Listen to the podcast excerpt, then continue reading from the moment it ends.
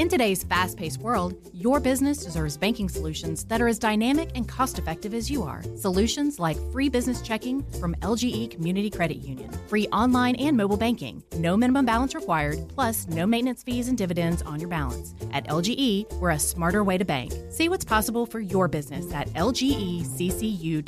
No monthly maintenance fees. Other service fees such as NSF, overdraft, wire, and stop payment fees still apply. Not all businesses will qualify. Membership eligibility and base savings account that keeps a $5 minimum balance required. Are you working? What kind of work do you do? This is the Punt and Pass Podcast. Touchdown, baby! Now, here are your hosts two time All American punter Drew Butler. Mark Richt would like Drew Butler to hit it a mile in the air. And he did. What a kick. And the SEC's career leader in touchdown passes and completions, Aaron Murray. Touchdown in stride as he crosses the goal line. Put it right on his hip. What a throw. Now, with the latest from around the SEC and the world of college football, it's the Punt and Pass Podcast. Get to the house. Sideline. Pylon. Touchdown. And the dogs are on the board first. Victory is mine. Yeah, surprisingly, I've been lame, waiting for your next mistake. I put in work and watch my status escalate. Welcome into the Punt and Pass podcast. I'm your host, Drew Butler, joined as always by my co host, Aaron Murray. Aaron, week 10 is in the books. It is crazy how fast this college football season is flying by. Let's get everybody caught up on what exactly happened this past weekend and talk about where we were right. Fortunately for me, I was right in a lot of places, and where we were wrong. Unfortunately for you, Aaron, you were wrong. I'm getting used to that. Follow us on social media at Punt and Pass on Twitter and Instagram. Aaron is at Aaron Murray 11, and I am at Drew Butler 13. Since it is heading into week 11, Aaron, I'll give you Ray's 8 from the Ray Guy Award top eight punters from week 10, but it's semi finalist list time. So later on this week, we are going to give you the Davy O'Brien Award semi finalist list and talk about who's on the watch list for the Ray Guy Award. That, of course, is the punter of the year. But man, what a weekend in college football, Aaron. They were dubbing it Statement Saturday, and Statement Saturday it was indeed. Let's start off where it matters most. The big battle in Baton Rouge. Number one Alabama took on number three LSU inside Tiger Stadium, and this one wasn't even close. Alabama rolls 29 to nothing, but hey, Tua Tagovailoa did throw his first interception. What a weekend and what a massive game between two top three teams that really just kind of separates Alabama even more from the rest. Well, it, separates it. Obviously, the twenty nine nothing, but this was at LSU. Imagine if this game was at Alabama, or if this game was at a neutral site, how much more dominant of a performance that would have been. I mean, that game clearly, I think LSU that stadium is a seven to ten point, you know, difference. Yeah. That's that's what it, that's the kind of atmosphere it is. So, in my mind, Alabama Alabama's a forty point better football team than LSU. That's, No, that's- crazy. you do- That's you- crazy to me. Forty point better football team than LSU. I agree. If with you put them on a neutral site or you put them in Alabama, I give them even more points to score. It's it's it's it's not fair. But you know, everyone was complaining. I don't know if everyone, but a lot of people were complaining last week. Oh, you dub Alabama number one, but who have they played? Who have they played? well, there you Well, go. now all those people can just shut up Yeah. and um, jump on the ship. Alabama's elite. Alabama's the best. There's no one touching them. And uh, it wasn't. It was. I thought it would be. It was close-ish in the in the first quarter, first half. And Alabama's defense, man, when when when they need to step up, and we talked about it when the Ole Miss game happened. You know, hey, can they stop a, an offense that has four or five good receivers? Jordan Ta'amu, a very good quarterback. Can they lock it down? And they shut everyone up that week. And then once again, they question can can they play all four quarters? Going to have the energy to do it, and they just shut everyone up, especially on the defensive side of the football. Yeah, they just don't make mistakes. It's like a grinding down, but boring in the sense that you cannot expect Alabama to shoot themselves in the foot and make the game interesting. They make first downs, they move the ball down the field, they get points when they need to, unless it's in the kicking game. Horrible. Incompetent kicking game, but they just, you know, Tua's resilient. He throws his first interception, then he gets the ball back and starts just chucking dimes downfield and gets another touchdown It's crazy. And you brought up a good point, right? This game was at Tiger Stadium. Now, Las Vegas, the suits in Vegas always say home field is worth three points. You would imagine that Tiger Stadium is probably more worth five to seven points. Yep. If this game was in Tuscaloosa or just call it Atlanta for a neutral site, you think that point spread probably would have been around 20 20 and a half, 21 points. That's why I think and I believe the future line for Georgia Alabama, which is the SEC championship game matchup coming up in December, is going to be like 14 and a half. I think it's more like 19 and a half, Aaron. Alabama is just elite. They're on a different level. And it's funny because we're going to keep talking about what happened this past weekend. One team that is trying their best, maybe to get as close to Alabama as possible so they don't have to face them in the first round of the playoffs, is Clemson. I mean, Clemson is running up trying to score 80 points a damn game, and they beat Louisville 77 to 10 this past weekend. I mean, unbelievable stuff going on for the top two teams in college football, and you can't really argue that they are not the top two teams right now. No, I you have to say it. Even though Clemson's schedule is pretty cupcake, and it has not been pretty tough all year. They're they're dominant. I mean, they're doing what Alabama was doing before they played LSU. Just Yeah. absolutely putting an exclamation point on every single win, every single week, offensively, defensively. Um, And that's what you have to I, I do think now. That, I think the, I think the front the the the first four it's it's clear cut right now. Alabama, obviously, Clemson. Uh, you my my top two teams after that. I know you gotta love it, Drew. Notre Dame three. yeah, you and you got to give that. it to you have to give it to them. And then Michigan has been. You want to talk about a team starting to really get rolling right now, middle to end of the season. They are just kicking ass. Um, so I think it's pretty clear cut. And then you look at Ohio State in that division, and, and it's just been. It hasn't looked great. It just No. has not looked great at all. The migraines for Urban just keep coming. It's just it's a headache over there at Ohio State. So you got to like right now those four teams going forward, unless somehow Notre Dame, which you pray and gets upset. I want to go back to and we talk about the spread though for the SC championship game, and I know we got another month, a lot of football to go. Both Yeah. teams, both teams have to play Auburn. Um, And and got to stay healthy. Yep. You know, Georgia's O line's beat up. Tua, I think, messed up his knee once again in the game last week. I mean, can he Okay, keep before that you knee go protected? on, is there anyone more dramatic with pseudo injuries than Tua Tagovailoa? I love the guy. I have been his top fan, maybe in all of media, right here on the Punt and Pass podcast. But Aaron, give me a break, dude. If he gets breathed on, he's down, grabbing his knee, acting like he's going to have to get his leg amputated. I mean, he scampers for a 50 yard touchdown scramble and then falls to the ground. He never even got touched. Then he's back in the next play. Tua, come on, man. Come on, man. That's Come just on, man. ridiculous. But keep Well, I'm just saying, uh, this is the part of the year where teams have to stay healthy. We saw Yes. it last year with Alabama, and that's the reason why you know they lost that game to, uh, to Auburn. You know, they they weren't healthy, they weren't feeling great.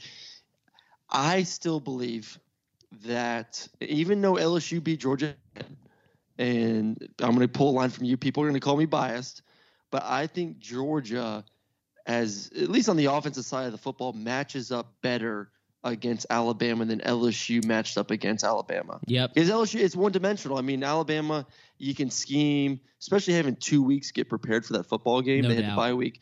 They were going to scheme and have a great plan to stop LSU's offense, stop the run, make Joe Burrow win.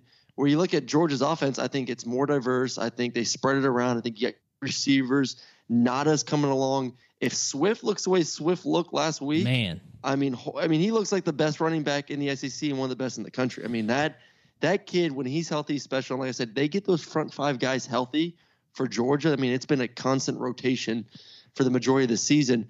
If those guys are rolling for SEC championship game, I like Georgia's offense a lot better than LSU's offense. So that that's that maybe can keep them in the game. And then the defense is maturing, getting better and better. I don't know if they have enough depth at the DB position, enough experience to match up with Alabama. I think that's where the difference is going to be. But offensive wise, it, it's not going to be a shutout like we saw versus LSU. That's for sure. Yeah, there's no doubt about that. And, and you mentioned it. You know, there's a lot of football left to be played before that game in Atlanta. And if you didn't notice, or if you had your head buried in some dirt somewhere, Georgia beat Kentucky this past weekend to win the SEC East. Alabama's victory over LSU clinched them the SEC West. So that will be the matchup in the SEC championship and we are going to break it down in depth right here on the Punt and Pass podcast. And make sure you stay tuned because there will be tons of announcements coming up where you can see us live. That is obviously going to be in Atlanta, Georgia. We are both based in Atlanta, Georgia, so we are going to have a lot of fun with some live podcast tapings. Aaron, it was statement Saturday. Tell me who made the bigger statement. Michigan stomping on Penn State on their so-called revenge tour 42 to 7 or Georgia. I mean, I sat here last week and told you this game won't be close. Kentucky doesn't match up well against Georgia. Kentucky's offense is bad. And yes, I was trolling to an extent. You know, when I got on Instagram and called Kentucky fans trash, which they are, I was trolling, but you can't say I didn't tell you so, Aaron. This was a great matchup for Georgia. And if they stop Benny Snell, who some SEC pundits were considering Herschel Walker esque, which is just beyond me. I mean, that's grounds for termination as far as I'm convinced. This was a no brainer. Georgia was going to walk in there, take care of business. They get a three and out. Mecole Hardman almost returns a punt, and the route was on. It was never even close. And I think it really came down to one thing, Aaron. Terry Wilson actually had a pretty decent game, but I said, and just from a general feel of the football game, Kentucky had never experienced an atmosphere like that before. None of the players had ever been in that position before to have such a big game ride on so many things for their postseason goals and ambitions.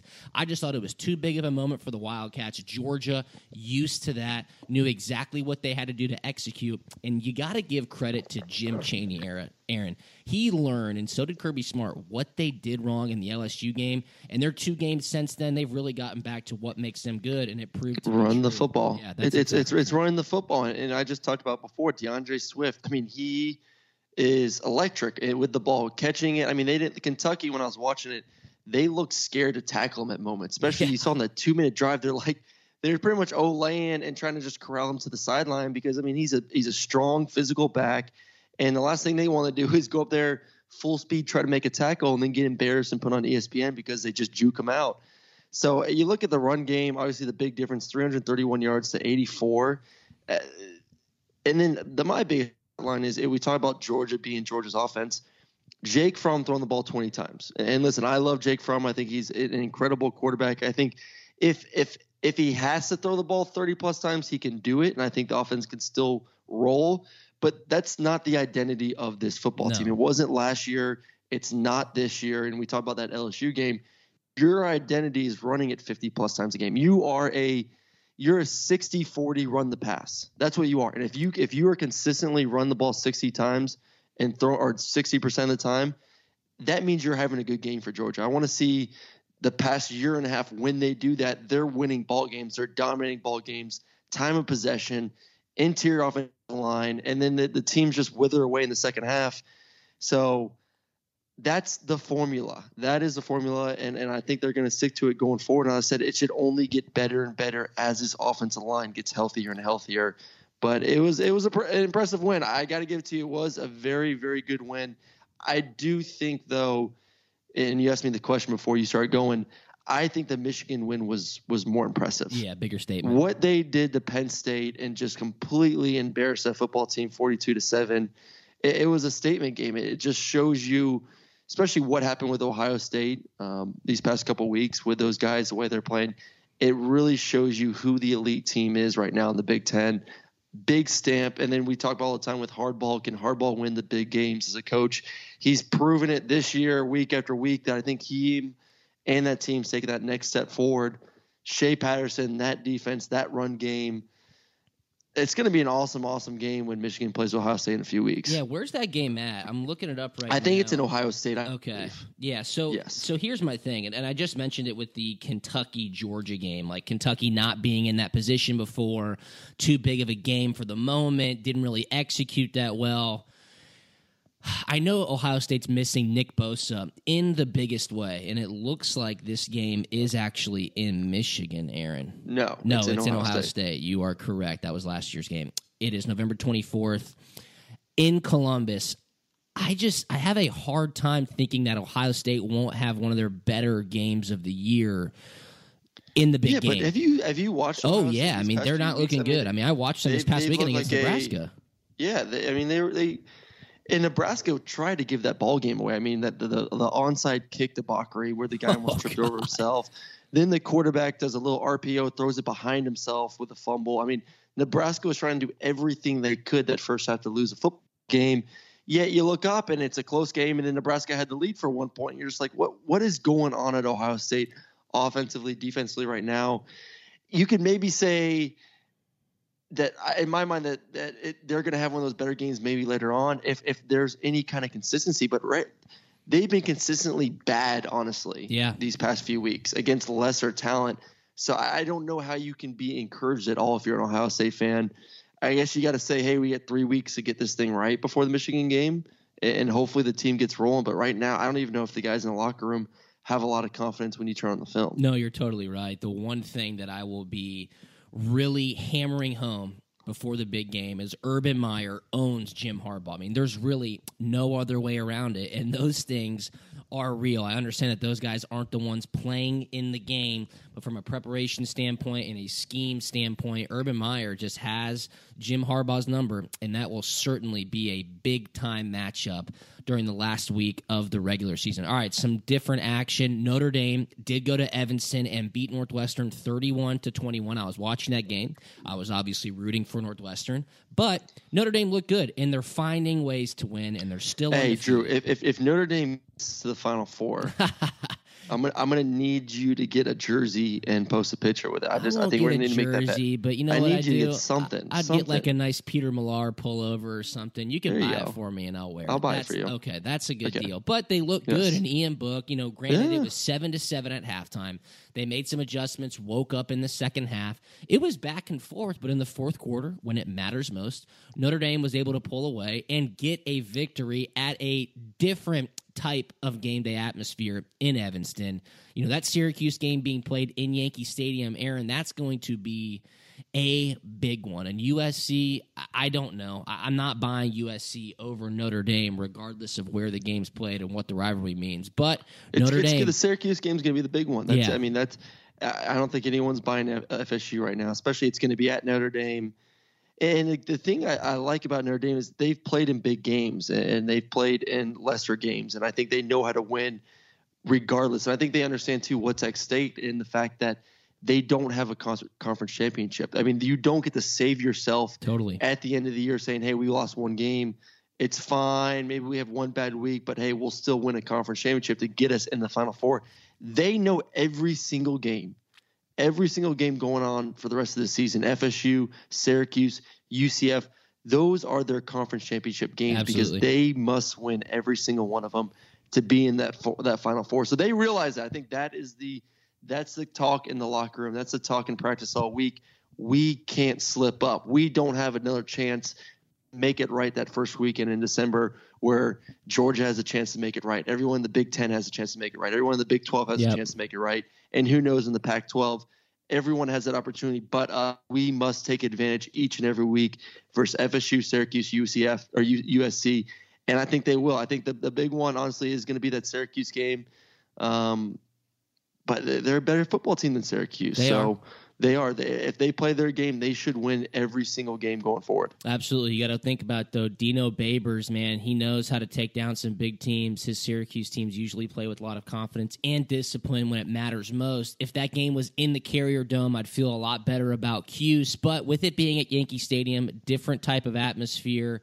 We'll see how Notre Dame responds. All right, before we wrap up our week 10 roundup, I'm going to give you Ray's 8. That, of course, is the top eight punters of the week from week 10. And starting out from Western Kentucky, it's Alex Rinella. He had seven punts for a 48.5 gross average, 45.7 yard net average, four punts inside the 20, and a long of 50 eight. Auburn's punter, Arryn Siposs. Aaron, he spells his name A R R Y N. Arryn Wow. Siposs. I think he's from Perth, Australia. He had eight punts for a 48.2 yard gross average, a 44.8 yard net average, one punt inside the 20, and a long of 54.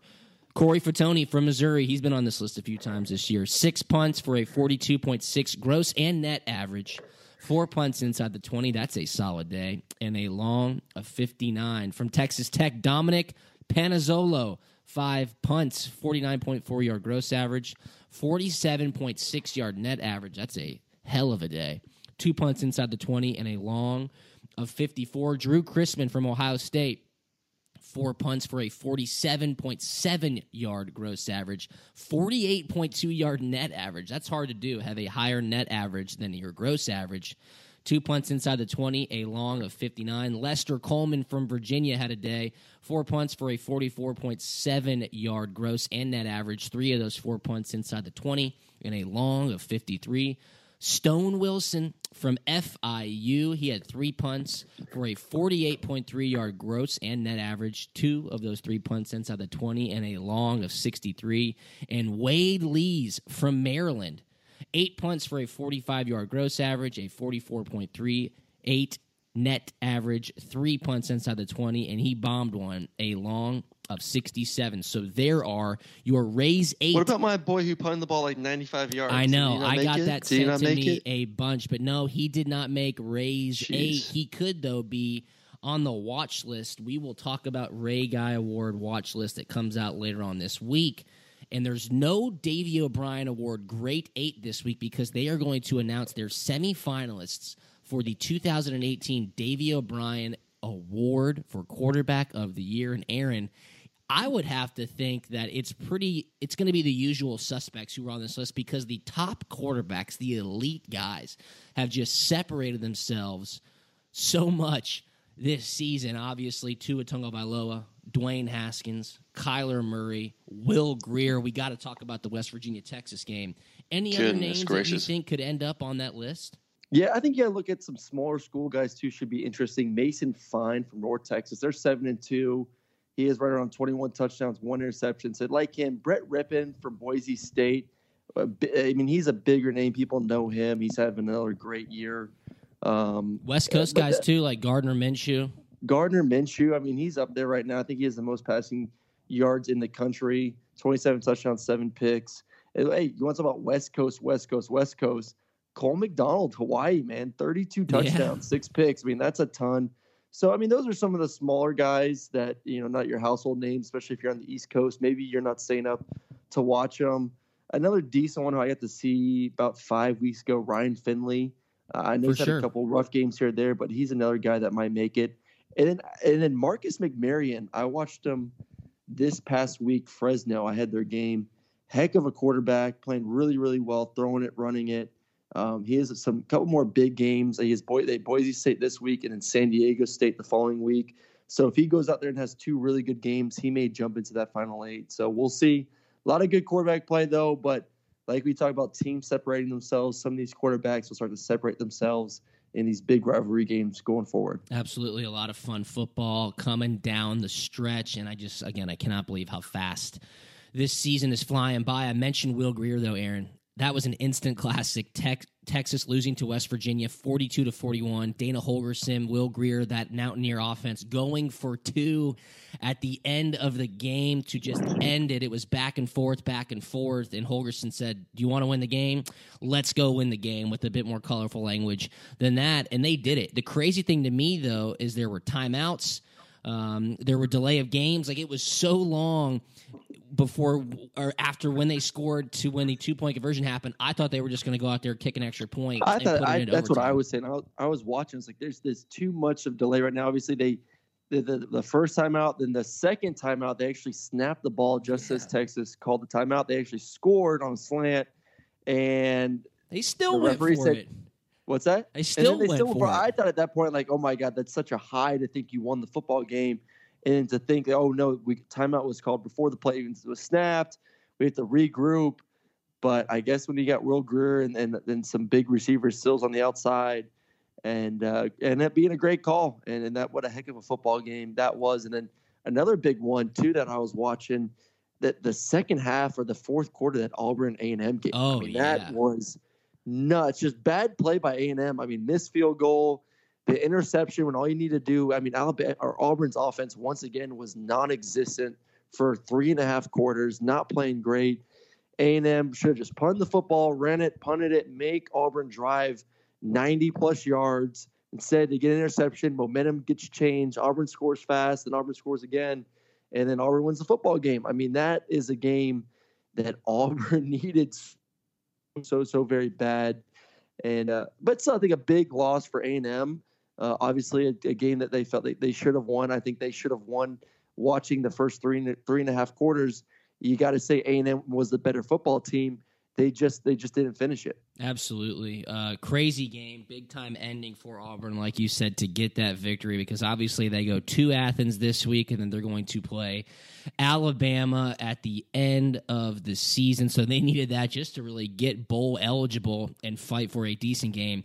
One more game to touch on, Aaron. Florida, wow, what a hangover after losing to Georgia. They go back to the swamp and get blasted by Missouri, thirty-eight to 17. And Dan Mullen had some interesting words for his team afterwards in his press conference, essentially saying, these guys are not fighters. They're not competitors. We need to develop that type of mentality. And they got their asses handed to them. And really, it just seemed like he thought his team didn't care. So it was a bad look for Florida. And uh, I think Kentucky has the same type of situation going to Knoxville this week. I think Tennessee's going to beat Kentucky.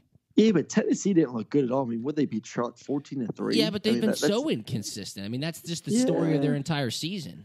Yeah, they, they really have been hard to go. I mean, I, listen, I, have liked what Tennessee's done. I think they they're playing better than expected, but I thought they would have put a pretty good showing on this past weekend.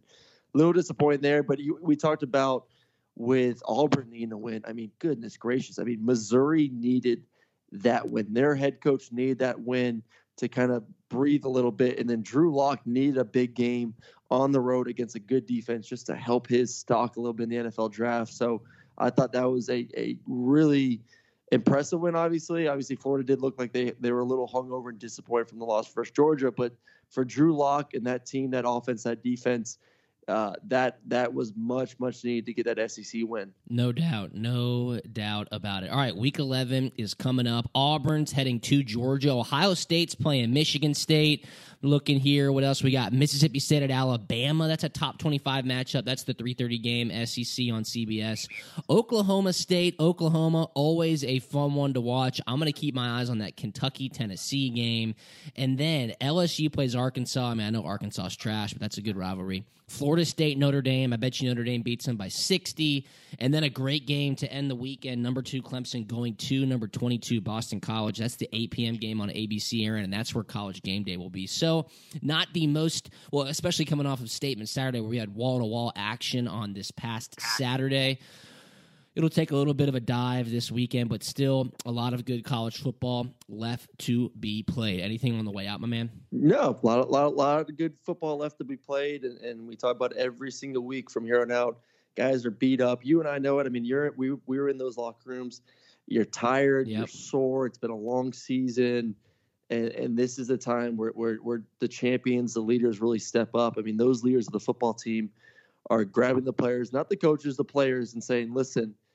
You want this season to be special. This is where the money's made right now. These next few weeks heading up into the conference championship game. So, like I said, it's a tough moment. I mean, I remember this part of the season. You wake up, you're sore, you don't feel good. Uh, but you just got to suck it up and keep rolling because that's that's like I said, that's where the special moments happen. Yeah, no doubt. Next week, most teams kind of have that FCS cupcake opponent coming to town to gear up for that last hoorah and the last weekend of the regular season. So it's time to get healthy, or it's time to bear down and just focus and understand this is where your season is made weeks 11, 12, and 13. All right, follow us on social media at Punt and Pass on Twitter and Instagram. Aaron is at Aaron Murray 11. I am at Drew Butler 13. We're going to get another guest for you this week. We'll have a great show Thursday to get you ready for week 11. Thanks so much for listening to Punt and Pass, and we will talk to you on Thursday. See you.